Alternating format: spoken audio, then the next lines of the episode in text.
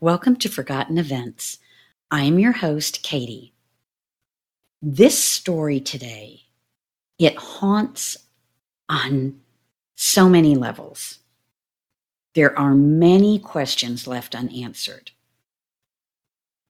This is the story of the Amana Holiday Inn murders.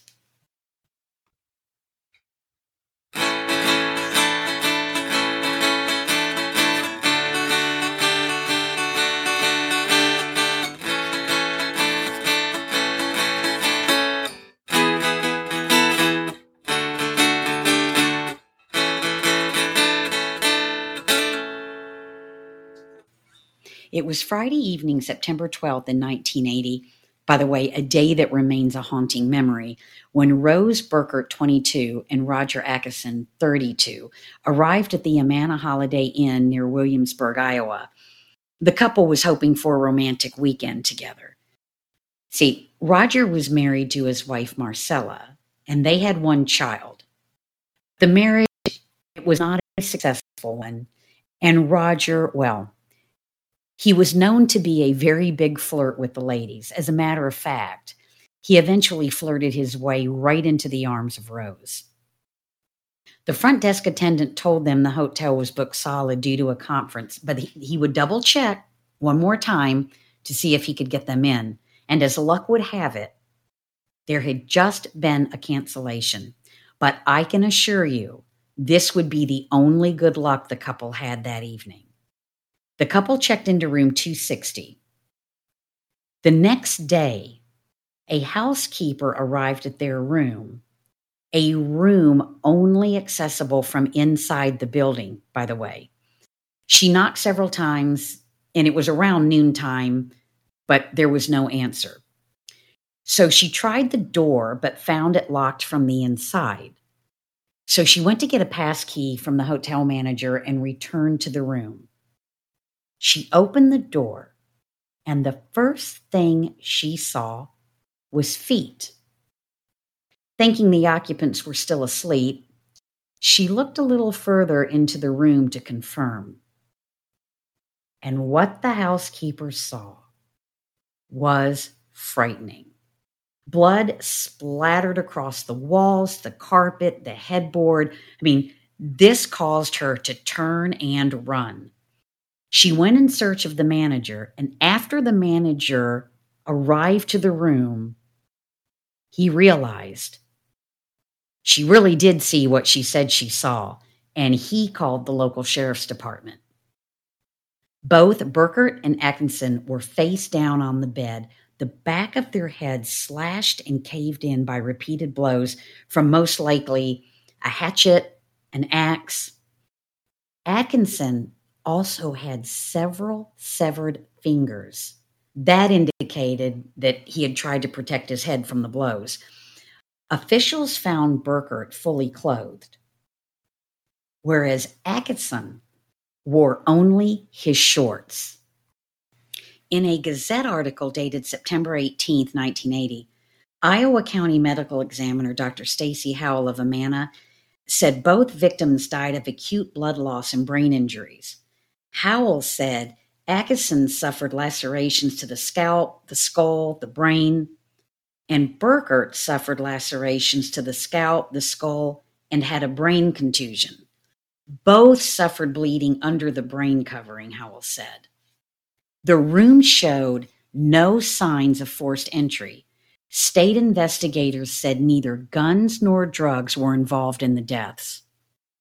The investigators did find two chairs next to the bed, which I kept researching this thinking that that meant something. I'm not sure that it does, but to them, it indicated the killer or killers may have carried on a conversation with the couple prior to the slaying. I mean, evidence indicated the killer at one point put his feet up on the desk. I guess my question is how do they know it was the killer that put his feet up on the desk? Strangely, he had carved something out of a piece of hotel soap and then had written one word on the bathroom mirror. Now, this discovery really freaked me out. That word was this. T H I S, this. One can surmise that there were probably more words, possibly a message on the mirror, but the rest of it was washed away. It was kind of a blurry mess. But the only thing remaining on the mirror was that one word this. Also, the television was still on in the room, and the victim's bags had clearly been searched through and money was stolen. Buchanan County Sheriff's Department Captain Howard Judd, who worked the case for the St. Joseph Police Department, described the scene as, quote, pretty gruesome and overkill, end quote. Of course, rumors swirled in both Missouri and Iowa once this news got out. Some suspected Burkert's ex boyfriend, Danny Burton, who had been kicked out of Burkert's home due to his alleged drug use. It was also reported that he allegedly had been stalking Burkert in the weeks before the murder, and Burkert had filed a complaint with the Andrew County that's in Missouri, Sheriff's Department and told them, quote, if she ended up dead, it would be because of her ex, end quote. Burkert was a single mother, so she turned to dog ownership for protection. Unfortunately, she later found the dog deceased, but Burton had an alibi and passed a polygraph regarding these accusations. Rumors also circulated that the killer may have been Roger's uncle, uncle via his marriage to Marcella. His uncle was serial killer Charles Hatcher. Hatcher had recently escaped from a Nebraska mental health center when these murders happened. Charles Ray Hatcher was a serial killer who confessed to having murdered 16 people between 1969 and 1982. By the way, Hatcher had a disgusting past. Most of it was sexual assaults. But he kept being sent to mental facilities after each occurrence. It wasn't until 1983 that he ended up with a life sentence in prison. Another rumor focused on the hotel bartender that Rose apparently argued with the evening the couple checked in. There doesn't seem to be any information about the subject of the argument, but the following day, after the discovery of the bodies, the bartender left the hotel without picking up his paycheck. And the truck that he was known to be living out of was later found abandoned in Iowa City. Detectives later determined that right after that, he had joined the army and was stationed in Germany you know, I can't find any additional information on him. I don't know his name. There's just nothing out there. They did eventually catch up to him, but nothing happened. Roger's brother and his wife, his sister in law, believed that Marcella and her family had a hand in the killings.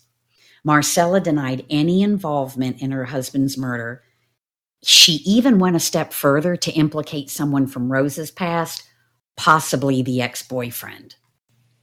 In a Cedar Rapids Gazette story published September 16th in 1980, Iowa Division of Criminal Investigation Supervisor Tim McDonald said teletypes were being sent out to other states in an effort to locate any similar crimes. He said about 400 people, including guests and Holiday Inn employees, had already been questioned. Gerald Shanahan, a 25 year FBI agent, took over as DCI director in August of 77. In a Gazette story published the following day, Shanahan said there had been no headway in the case, but that agents from Missouri and Illinois were assisting in the case. Shanahan left the DCI in 83 and cited the Amana hatchet slaying and the disappearance of Des Moines Register paperboy Johnny Gosch as the two unsolved cases he would think about most after his departure. Later, the DCI and Burkert's close friend Tammy Berkman resurrect interest in this case. And boy, did she.